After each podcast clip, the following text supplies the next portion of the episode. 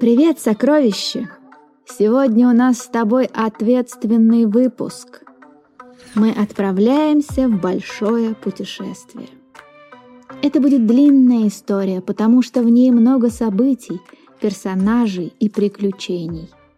Если будешь приходить в подкаст Наны каждую пятницу, то всегда сможешь узнать продолжение. Итак, мы отправляемся в город Санкт-Петербург.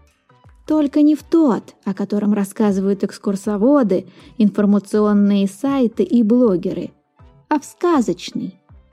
И пусть все вокруг говорят, что сказочные города бывают только в чужих фантазиях, я намерена доказать обратное. Надо тебе сказать, что чем старше город, тем больше в нем тайн, легенд и волшебства. Петербург достаточно старый в этом смысле. В нем столько всего накопилось, что пора начать открывать секреты. Я была свидетелем событий, о которых ты скоро узнаешь, поэтому и рассказывать буду от себя. Я назвала эту историю «Волшебный карандаш». Вот послушай.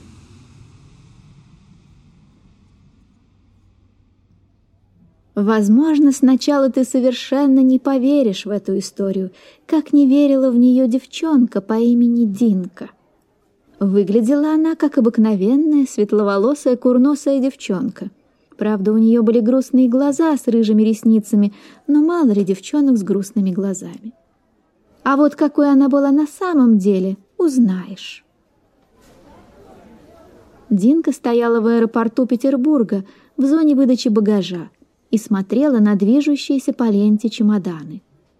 Их с мамой чемодан был огромный, потому что они приехали на месяц не меньше, а там посмотрим. Ее мама, как всегда, что-то выясняла.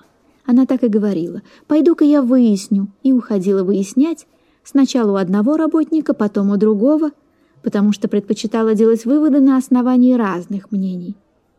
Это занимало больше времени, поэтому Динка смогла рассмотреть чемоданы всех пассажиров своего рейса. Когда мама вернулась со своим мнением, на ленте остался только их чемодан. Мама подхватила его, поставила на колесики и сказала Динке и чемодану «Пошли». Чемодан, как и Динка, мог тоже пойти, но был для этого слишком ленив, поэтому позволил себя катить. Так они выкатились через стеклянные двери к встречающим. Динка не знала, что их должны встречать, поэтому все время, пока шли, смотрела в пол. Она видела, как поднимаются и опускаются подошвы ее кроссовок, и это было забавно. А встречающим было забавно смотреть на высокого, худого мужчину в черном фраке, черном цилиндре и с моноклем в глазу. В одной руке он держал трость, а в другой – табличку с надписью «Добро пожаловать в Петербург. Отпрыски сказочника». Табличка объясняла его внешний вид, поэтому к нему не было вопросов, только улыбки окружающих. Динка услышала у своего уха мамина «О боже!» и подняла голову. «Здравствуйте, я поверенный вашего отца», Черный цилиндр взлетел над головой высокого человека и снова опустился на прежнее место. Потом человек сложился почти пополам и поцеловал руку мамы.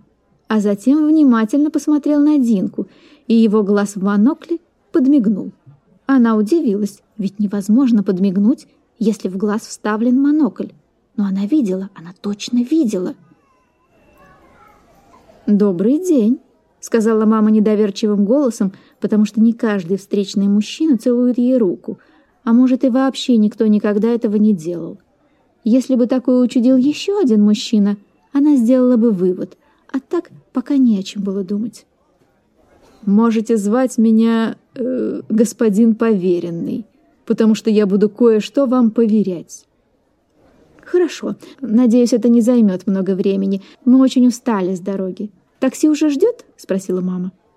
На лице поверенного отразилось изумление. «Как же я не подумал! Действительно, а как же вы доберетесь домой?»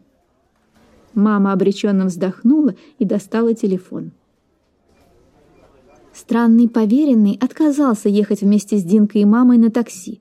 обещая встретить их уже около дома. Удивительно то, что обещание он сдержал. Когда такси подъезжало к дому на набережной реки Фонтанки, поверенный, с улыбкой на лице, открывал дверь парадной. Потом, с такой же блуждающей по лицу улыбкой, открыл дверь квартиры и протянул ключи маме. Она почему-то помедлила на пороге, тяжело вздохнула, вкатила сначала чемодан, а потом уж вошла сама. Динка осторожно последовала за ней. Квартира сразу показалась ей старой, темной и запутанной. Паркет скрипел под ногами, часы на стене напугали своим боем. «Как я и думала, ничего не изменилось», — громко констатировала мама. Динка была здесь шесть лет назад, но, похоже, все забыла. Запахи, звуки, расположение комнат — все было далеким, ничего не шелохнулось в душе, ни о чем не вспомнилось.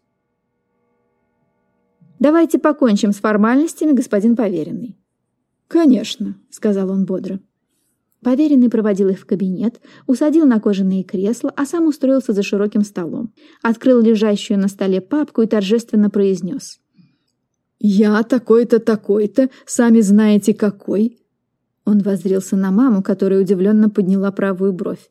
«Завещаю». Динка вздрогнула. «Подождите», — сказала мама. Насколько я понимаю, мой отец исчез. О каком завещании речь? Я только исполняю волю сказочника. Не называйте его сказочником, у него были имя и фамилия. У него было и отчество, но от этого он не перестал быть сказочником. «О, Боже!» — вздохнула мама. «Лучше совсем соглашаться, иначе мы не закончим».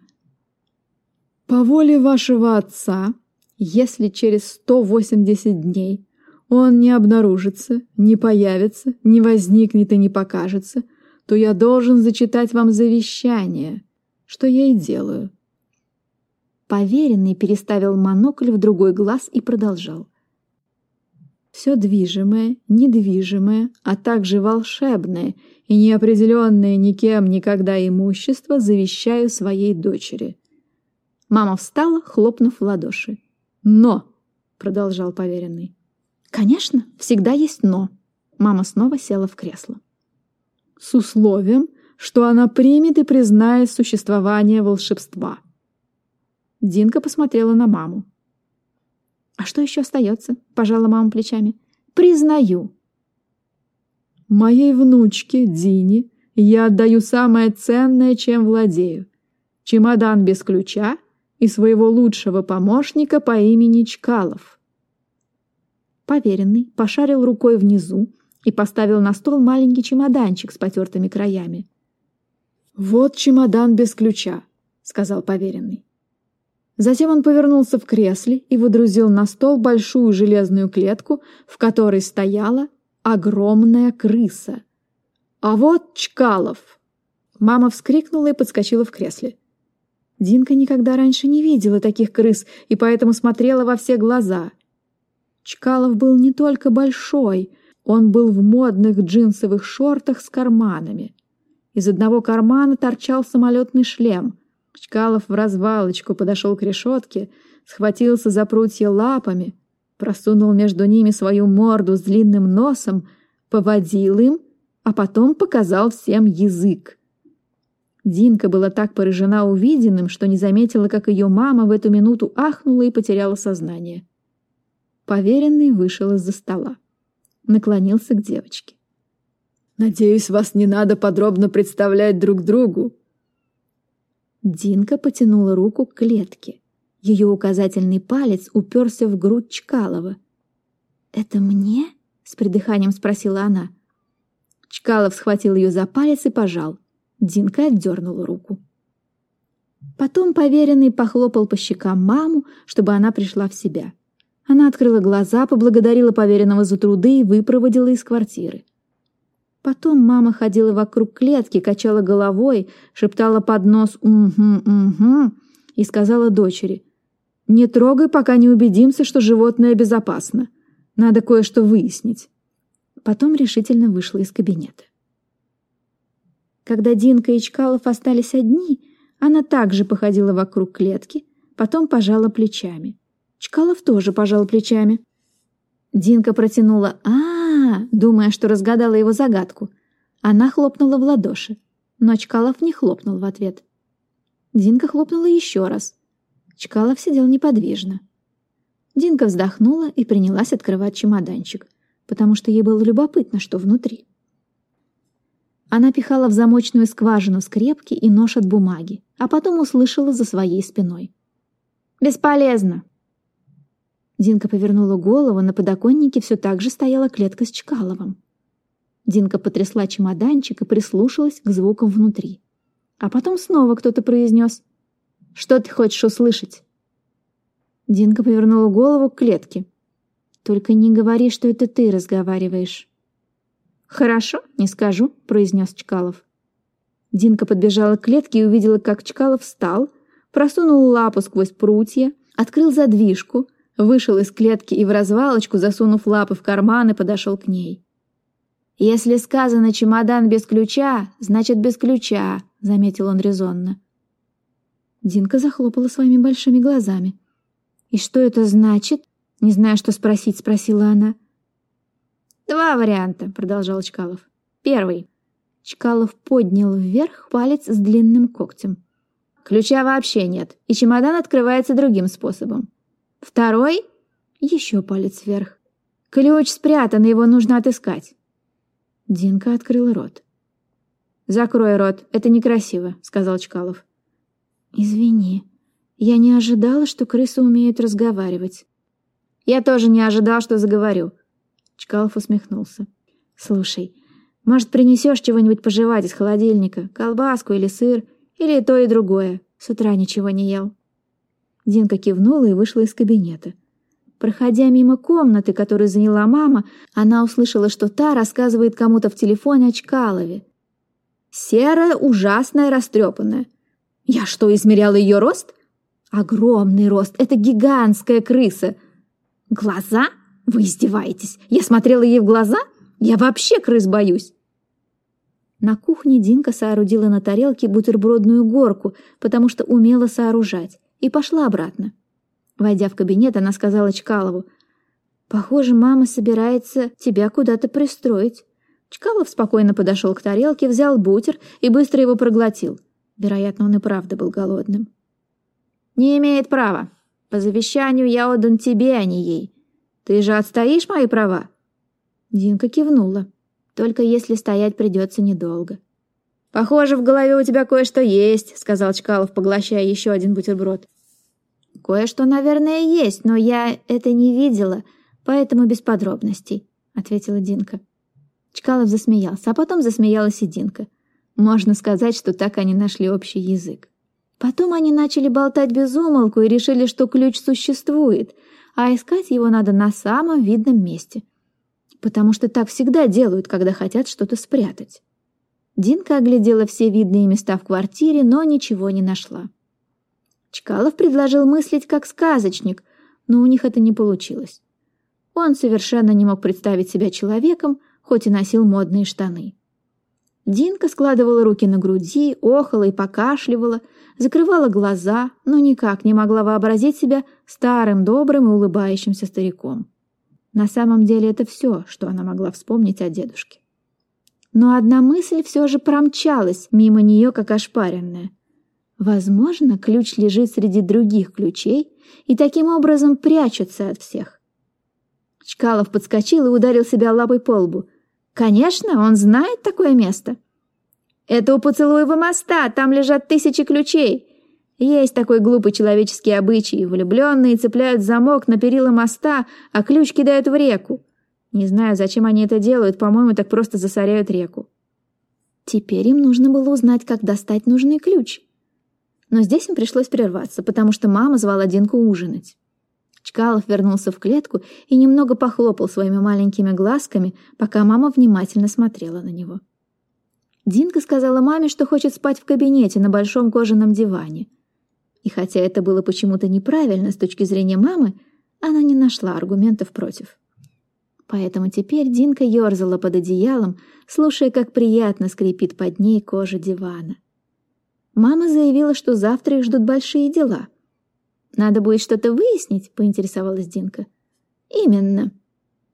Мам, а вот если бы тебе надо было найти одну вещь под поцелуевым мостом, что бы ты сделала? Мама подняла правую бровь, посмотрела на потолок. «Я бы кого-нибудь поцеловала», — сказала она и поцеловала Динку в щеку, потому что так она делала каждый вечер. Уходя, мама бросила взгляд на клетку с Чкаловым и не нашла в себе признаков беспокойства. Она щелкнула выключателем, свет погас. Скрипнула дверца клетки. Это Чкалов снова вышел на свободу, забрался к Динке на одеяло и спросил, неужели она вправду собирается спать. Девочка зевнула и ответила, что, в общем-то, не против. И еще, она все поняла. Им нужно найти самых настоящих влюбленных, которые бросили свой ключ на дно реки, и попросить их поцеловаться. Тогда Чкалов подпрыгнул на одеяле два раза и сказал, что он знает таких влюбленных, и поэтому им нужно лететь. Динка закрыла глаза и спросила, как же им это сделать. Тогда Чкалов достал из кармана шлем, надел его на голову, подбоченился и сказал, «Как ты думаешь, кто перед тобой?» «В темноте плохо видно, но, наверное, Чкалов». «Перед тобой летающий крыс высшей категории!» После таких слов Динкины глаза широко открылись. «Ты что, летучая мышь?» «Вот еще! Разницу чувствуешь? Какая-то летучая мышь и крыс высшей категории!» У меня свой дельтаплан!» Чкалов бросил Динки на одеяло на пол. «Вставай! Маршрут построен! Отправление прямо сейчас!» «А на сегодня все. «Понимаю, ты хочешь спросить, мы ведь только начали, зачем заканчивать? А я тебе скажу, это такой прием — остановиться на интересном месте, чтобы захотелось слушать дальше». Куда отправятся Динка и Чкалов, и смогут ли они найти ключ от чемодана, узнаешь в следующем выпуске подкаста «Наны». Пока! До следующей главы волшебного карандаша.